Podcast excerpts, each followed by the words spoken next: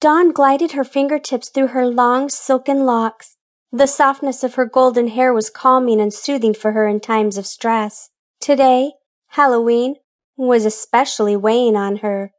She had gotten her costume, Alice from Wonderland, the sexy version. She had plans to do the haunted corn maze with some friends and then a costume party at the local bar afterwards.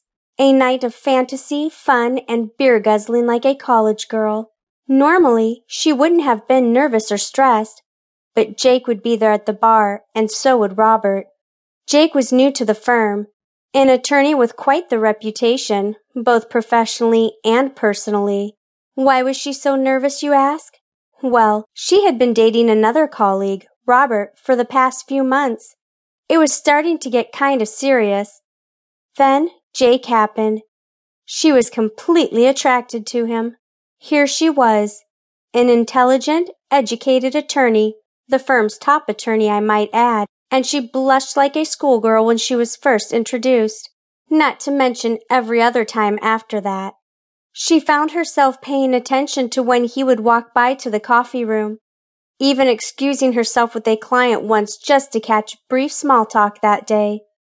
That was so unlike her. Usually, she was the serious and dependable worker, even working late into the night on a case to make sure she would win it.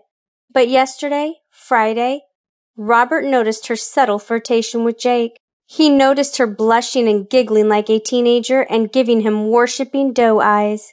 She tried to play it off, tried to save face, but she knew she was busted. Once Jake left the break room, she knew she was done for.